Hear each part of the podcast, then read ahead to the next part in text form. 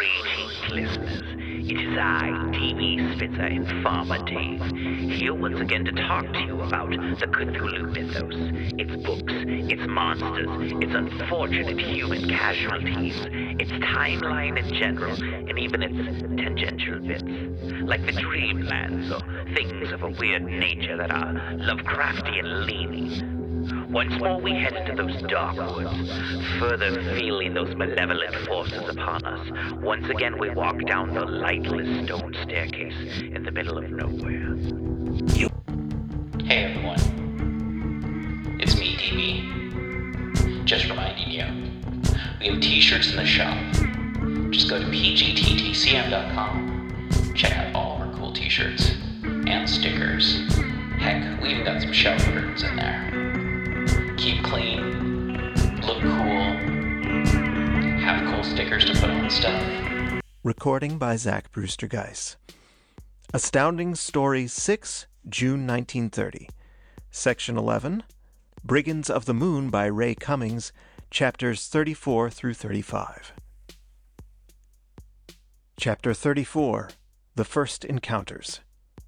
The besieged Earthmen wage grim, ultra scientific war with Martian bandits in a last great struggle for their radium ore and their lives.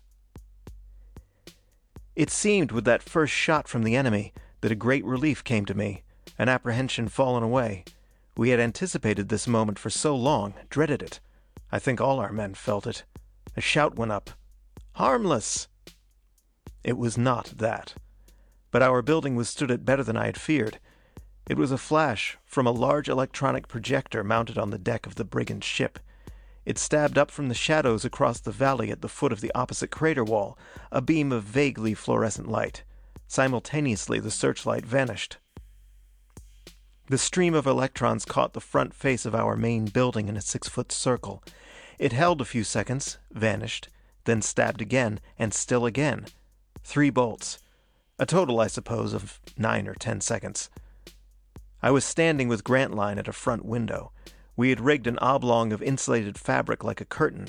We stood peering, holding the curtain cautiously aside. The ray struck some twenty feet away from us. Harmless! The men in the room shouted it with derision, but Grantline swung on them. Don't think that. An interior signal panel was beside Grantline. He called the duty men in the instrument room. It's over. What are your readings? The bombarding electrons had passed through the outer shell of the building's double wall and been absorbed into the rarefied magnetized air current of the Erentz circulation. Like poison in a man's veins reaching his heart, the free alien electrons had disturbed the motors. They accelerated, then retarded, pulsed unevenly, and drew added power from the reserve tanks. But they had normalized at once when the shot was past. The duty man's voice sounded from the grid in answer to Grantline's question. Five degrees colder in your building. Can't you feel it? The disturbed, weakened Erentz circulation had allowed the outer cold to radiate through a trifle. The walls had had a trifle extra explosive pressure from the room air, a strain, but that was all. It's probably their most powerful single weapon, Gregg, Grantline said. I nodded. Yes, I think so. I had smashed the real giant with its ten mile range. The ship was only two miles from us, but it seemed as though this projector were exerted to its distance limit. I had noticed on the deck only one of this type. The others, paralyzing rays and heat rays, were less deadly. Grantline commented, We can withstand a lot of that bombardment. If we stay inside. That ray striking a man outside would penetrate his Erentz suit within a few seconds, we could not doubt. We had, however, no intention of going out unless for dire necessity. Even so, said Grantline, a hand shield would hold it off for a certain length of time. We had an opportunity a moment later to test our insulated shields. The bolt came again. It darted along the front face of the building, caught our window and clung. The double window shells were our weakest points. The sheet of flashing Erentz current was transparent. We could see through it as though it were glass. It moved faster, but was thinner at the windows than in the walls. We feared the bombarding electrons might cross it, penetrate the inner shell, and, like a lightning bolt, enter the room. We dropped the curtain corner. The radiance of the bolt was dimly visible. A few seconds, then it vanished again, and behind the shield we had not felt a tingle. Harmless! But our power had been drained nearly an aeron to neutralize the shock to the Erentz current. Grantline said, If they kept that up, it would be a question of whose power supply would last longest, and it would not be ours. You saw our lights fade down while the bolt was striking? But the brigands did not know we were short of power, and to fire the projector with a continuous bolt would, in thirty minutes perhaps, have exhausted their own power reserve. This strange warfare! It was new to all of us, for there had been no wars on any of the three inhabited worlds for many years. Silent electronic conflict, not a question of men in battle. A man at a switch on the brigand ship was the sole actor so far in this assault, and the results were visible only in the movement of the needle dials on our instrument panels. A struggle, so far, not of man's bravery, or skill, or strategy, but merely of electronic power supply. Yet warfare, however modern, can never transcend the human element. Before this insult was ended, I was to have many demonstrations of that. I won't answer them, Grantline declared. Our game is to sit defensive. Conserve everything. Let them make the leading moves. We waited half an hour, but no other shot came. The valley floor was patched with earthlight and shadow. We could see the vague outline of the brigand ship backed up at the foot of the opposite crater wall. The form of its dome over the illuminated deck was visible, and the line of its tiny hull ovals. On the rocks near the ship, helmet lights of prowling brigands occasionally showed. Whatever activity was going on down there, we could not see it with the naked eye. Grantline did not use our telescope at first. To connect it, even for local range, drew on our precious ammunition of power. Some of the men urged that we search the sky with the telescope. Was our rescue ship from Earth coming? But Grantline refused. We were in no trouble yet, and every delay was to our advantage. Commander, where shall I put these helmets? A man came wheeling a pile of helmets on a little truck. At the manual port. Other building. Our weapons and outside equipment were massed at the main exit locks of the large building, but we might want to sally out through the smaller locks also. Grantline sent helmets there. Suits were not needed, as most of us were garbed in them now, but without the helmets. Snap was still in the workshop. I went there during the first half hour of the attack. Ten of our men were busy there with the little flying platforms and the fabric shields. How is it, Snap? Almost all ready. He had six of the platforms, including the one we had already used, and more than a dozen hand shields. At a squeeze, all of us could ride on these six little vehicles, we might have to ride them. We planned that, in the event of disaster to the buildings, we could at least escape in this fashion. Food supplies and water were now being placed at the ports. Depressing preparations. Our buildings uninhabitable, a rush out and away, abandoning the treasure. Grantline had never mentioned such a contingency, but I noticed, nevertheless, that preparations were being made. Only that one shot, Gregg? Snap's voice was raised over the clang of the workmen bolting the little gravity plates of the last platform. Four blasts, but just the one projector, their strongest. He grinned. He wore no Erentz suit as yet. He stood in torn, grimy work trousers and a bedraggled shirt, with the inevitable red eye shade holding back his unruly hair. Around his waist was the weighted belt, and there were weights on his shoes for gravity stability. Didn't hurt us much, no. When I get the tube panels in this thing, I'll be finished. It'll take another half hour. I'll join you. Where are you stationed? I shrugged. I was at a front window with Johnny. Nothing to do as yet. Snap went back to his work. Well, the longer they delay, the better for us. If only your signal got through, Gregg. We'll have a rescue ship here in a few hours more. Ah, that if. I turned away. Can't help you, Snap? No. Take those shields, he added to one of the men. Take them where? To Grantline, the front admission port or the back, he'll tell you which. The shields were wheeled away on a little cart. I followed it. Grantline sent it to the back exit. No other move from them yet, Johnny? No. All quiet. Snap's almost finished. The brigands presently made another play. A giant heat ray beam came across the valley. It clung to our front wall for nearly a minute. Grantline got the reports from the instrument room. He laughed. That helped rather than hurt us. Heated the outer wall. Frank took advantage of it and eased up the motors. We wondered if Miko knew that. Doubtless he did, for another interval passed and the heat ray was not used again. Then came a Z ray. I stood at the window watching it, faint sheen of beam in the dimness. It crept with sinister deliberation along our front building wall, clung momentarily to our shielded windows, and pried with its revealing glow into Snap's workshop. Looking us over, Grantline commented. I hope they like what they see. I knew he did not feel the bravado that was in his tone. We had nothing but small hand weapons heat rays, electronic projectors, and bullet projectors. All for very short range fighting. If Miko had not known that before, he could at least make a good guess at it after the careful Z ray inspection. With his ship down there two miles away, we were powerless to reach him. It seemed that Miko was now testing the use of all his mechanisms. A light flare went up from the dome peak of the ship. It rose in a slow arc over the valley and burst. For a few seconds the two mile circle of crags was brilliantly illumined. I stared, but I had to shield my eyes against the dazzling actinic glare, and I could see nothing. Was Miko making a Z ray photograph of our interiors? We had no way of knowing. He was testing his short range projectors now. With my eyes again accustomed to the normal Earthlight in the valley, I could see the stabs of little electronic beams, the Martian paralyzing rays and heat beams. They darted out like flashing swords from the rocks near the ship. Then the whole ship and the crater wall behind it seemed to shift sidewise as a Benson curve light spread its glow about the ship, with a projector curve beam coming up and touching the window through which I was peering. Haljan, come look at these damn girls. Commander, shall I stop them? They'll kill themselves, or kill us, or smash something.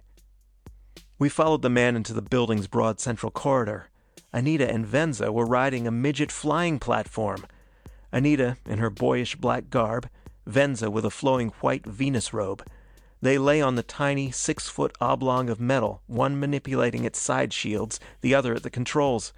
As we arrived, the platform came sliding down the narrow confines of the corridor, lurching, barely missing a door grid projection. Up to skim the low vaulted ceiling, then down to the floor.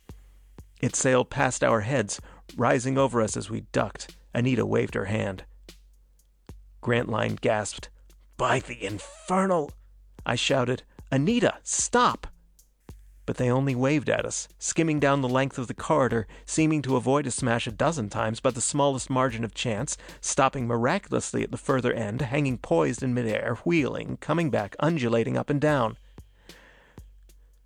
Grantline clung to me, by the gods of the airways. In spite of my astonished horror, I could not but share Grantline's obvious admiration. Three or four other men were watching. The girls were amazingly skillful, no doubt of that. There was not a man among us who could have handled that gravity platform indoors, not one who would have had the brash temerity to try it. The platform landed with the grace of a hummingbird at our feet, the girls dexterously balancing so that it came to rest swiftly without the least bump. I confronted them. Anita, what are you doing? She stood up, flushed and smiling. Practicing. Imperturbable girls. The product of their age. Oblivious to the brigand attack, they were in here practicing. What for? I demanded. Venza's roguish eyes twinkled at me. Her hands went to her slim hips with a gesture of defiance. She asked, Are you speaking for yourself or the commander? I ignored her. What for? I reiterated. Because we're good at it, Anita retorted. Better than any of you men. If you should need us, we don't. We won't, I said shortly. But if you should, Venza put in. If Snap and I hadn't come for you, you wouldn't be here, Gregg Haljan. I didn't notice you were so horrified to see me holding that shield up over you. It silenced me. She added, Commander, let us alone. We won't smash anything. Grantline laughed. I hope you won't. A warning call took us back to the front window. The brigand's search beam was again being used. It swept slowly along the length of the cliff. Its circle went down the cliff steps to the valley floor and came sweeping up again. Then it went up to the observatory platform at the summit above us, then back, and crept over to the ore sheds. We had no men outside if that was what the brigand wanted to determine. The search beam presently vanished. It was replaced immediately by a Z-ray, which darted at once to our treasure sheds and clung. That stung Grantline into his first action. We flung our own Z-ray down across the valley. It reached the brigand ship. This Z-ray and a searchlight were our only two projectors of long range. The brigand ray vanished when ours flashed on. I was with Grantline at an image grid in the instrument room. We saw the deck of the brigand ship and the blurred interior of the cabins. Try the search beam, Frank. We don't need the other. The Z-ray went off. We gazed down our searchlight which clung to the dome of the distant enemy vessel. We could see movement there. The telescope, Grantline ordered. The little dynamos hummed. The telescope finder glowed and clarified. On the deck of the ship we saw the brigands working with the assembling of ore carts. A deck landing port was open. The ore carts were being carried out through a port lock and down a landing incline. And on the rocks outside we saw several of the carts, and rail sections, and the sections of an ore chute. Miko was unloading his mining apparatus. He was making ready to come up for the treasure. The discovery, startling as it was, nevertheless was far overshadowed by an imperative danger alarm from our main building. Brigands were outside on our ledge. Miko's search beam, sweeping the ledge a moment before, had carefully avoided revealing them. It had been done just for that purpose, no doubt, making us sure that the ledge was unoccupied and thus to guard against our own light making a search. But there was a brigand group here close outside our walls. By the merest chance the radiating glow from our search ray had shown the helmeted figures scurrying for shelter. Grantline leaped to his feet. We rushed for the rear exit port which was nearest us. The giant, bloated figures had been seen running along the outside of the connecting corridor in this direction. But before we ever got there, a new alarm came. A brigand was crouching at a front corner of the main building. His hydrogen heat torch had already opened a rift in the wall. Chapter 35 Desperate Offensive In with you, ordered Grantline. Get your helmets on. How many? Six? Enough. Get back there, Williams. You were last. The lock won't hold any more. I was one of the six who jammed into the manual exit lock. We went through it. In a moment we were outside. It was less than three minutes since the prowling brigands had been seen. Grantline touched me just as we emerged. Don't wait for orders. Get them. That fellow with the torch, the most dangerous. Yes, I'm with you. We went out with a rush. We had already discarded our shoe and belt weights. I leaped, regardless of my companions. The scurrying Martians had disappeared. Through my visor bullseye, I could see only the earth-lit rocky surface of the ledge. Beside me stretched the dark wall of our building. I bounded toward the front. The brigand with the torch had been at this front corner. I could not see him from here. He had been crouching just around the angle. I had a tiny bullet projector, the best weapon for short range outdoors. I was aware of Grantline close behind me. It took only a few of my giant leaps. I landed at the corner, recovered my balance, and whirled around to the front. The Martian was here, a giant misshapen lump as he crouched. His torch was a little stab of blue in the deep shadow enveloping him. Intent upon his work, he did not see me. Perhaps he thought his fellows had broken our exits by now. I landed like a leopard upon his back and fired, my weapon muzzle ramming him. His torch fell hissing with a silent rain of blue fire upon the rocks. As my grip upon him made audiophone contact, his agonized scream rattled the diaphragms of my ear grids with horrible, deafening intensity. He lay writhing under me, then was still. His scream choked into silence.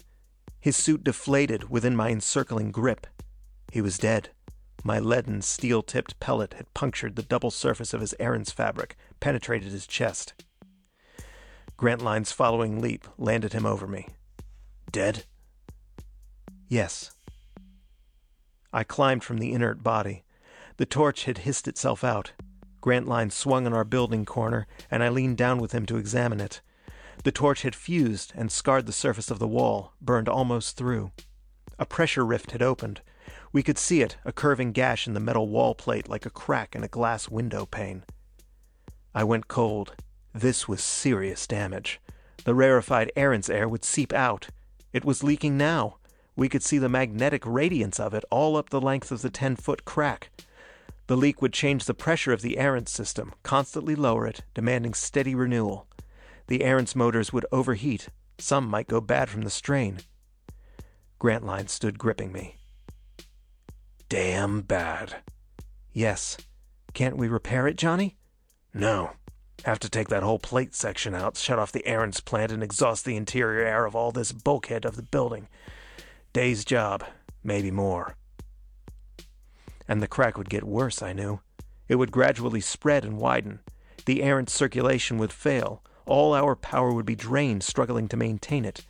This brigand who had unwittingly committed suicide by his daring act had accomplished more than he perhaps had realized. I could envisage our weapons useless from lack of power, the air in our buildings turning fetid and frigid, ourselves forced to the helmets, a rush out to abandon the camp and escape, the buildings exploding, scattering into a litter on the ledge like a child's broken toy. The treasure abandoned with the brigands coming up and loading it on their ship. Our defeat, in a few hours now, or minutes. This crack could slowly widen, or it could break suddenly at any time. Disaster, come now so abruptly upon us at the very start of the brigand attack. Grantline's voice in my audiphone broke my despairing rush of thoughts. Bad. Come on, Gregg. Nothing to do here. We were aware that our other four men had run along the building's other side. They emerged now, with the running brigands in front of them rushing out toward the staircase on the ledge. Three giant Martian figures in flight, with our four men chasing. A bullet projector spat with its queer stab of exploding power fed by the burning oxygen fumes of its artificial air chamber, one of our men firing. A brigand fell to the rocks by the brink of the ledge. The others reached the descending staircase, tumbled down it with reckless leaps. Our men turned back. Before we could join them, the enemy ship down in the valley sent up a cautious search beam which located its returning men. Then the beam swung up to the ledge, landed upon us. We stood confused, blinded by the brilliant glare.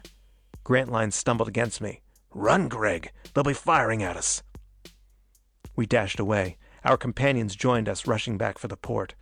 I saw it open, reinforcements coming out to help us, half a dozen figures carrying a ten foot insulated shield. They could barely get it out through the port. The Martian search ray abruptly vanished. Then almost instantly the electronic ray came with its deadly stab. Missed us at first, as we ran for the shield. It vanished, and then stabbed again. It caught us, but now we were behind the shield, carrying it back to the port, hiding behind it. The ray stabbed once or twice more. Whether Miko's instruments showed him how serious that damage was to our front wall, we never knew. But I think that he realized. His search beam clung to it, and his Z-ray pried into our interiors. The brigand ship was active now. We were desperate. We used our telescope freely for observation, and used our Z-ray and searchlight. Miko's ore carts and mining apparatus were unloaded on the rocks. The rail sections were being carried a mile out, nearly to the center of the valley.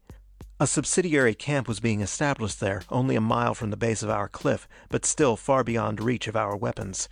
We could see the brigand lights down there. Then the ore chute sections were brought over. We could see Miko's men carrying some of the giant projectors, mounting them in the new position. Power tanks and cables, light flare catapults, little mechanical cannons for throwing the bombs. The enemy searchlight constantly raked our vicinity.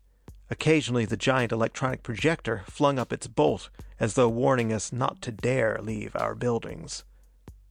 Half an hour went by. Our situation was even worse than Miko could know.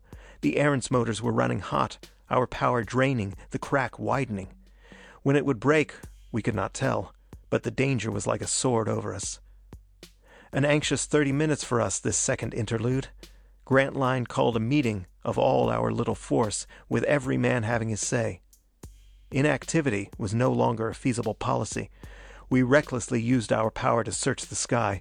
Our rescue ship might be up there, but we could not see it with our disabled instruments. No signals came. We could not, or at least did not, receive them. They wouldn't signal, Grantline protested. They'd know the Martians would be more likely to get the signal than us.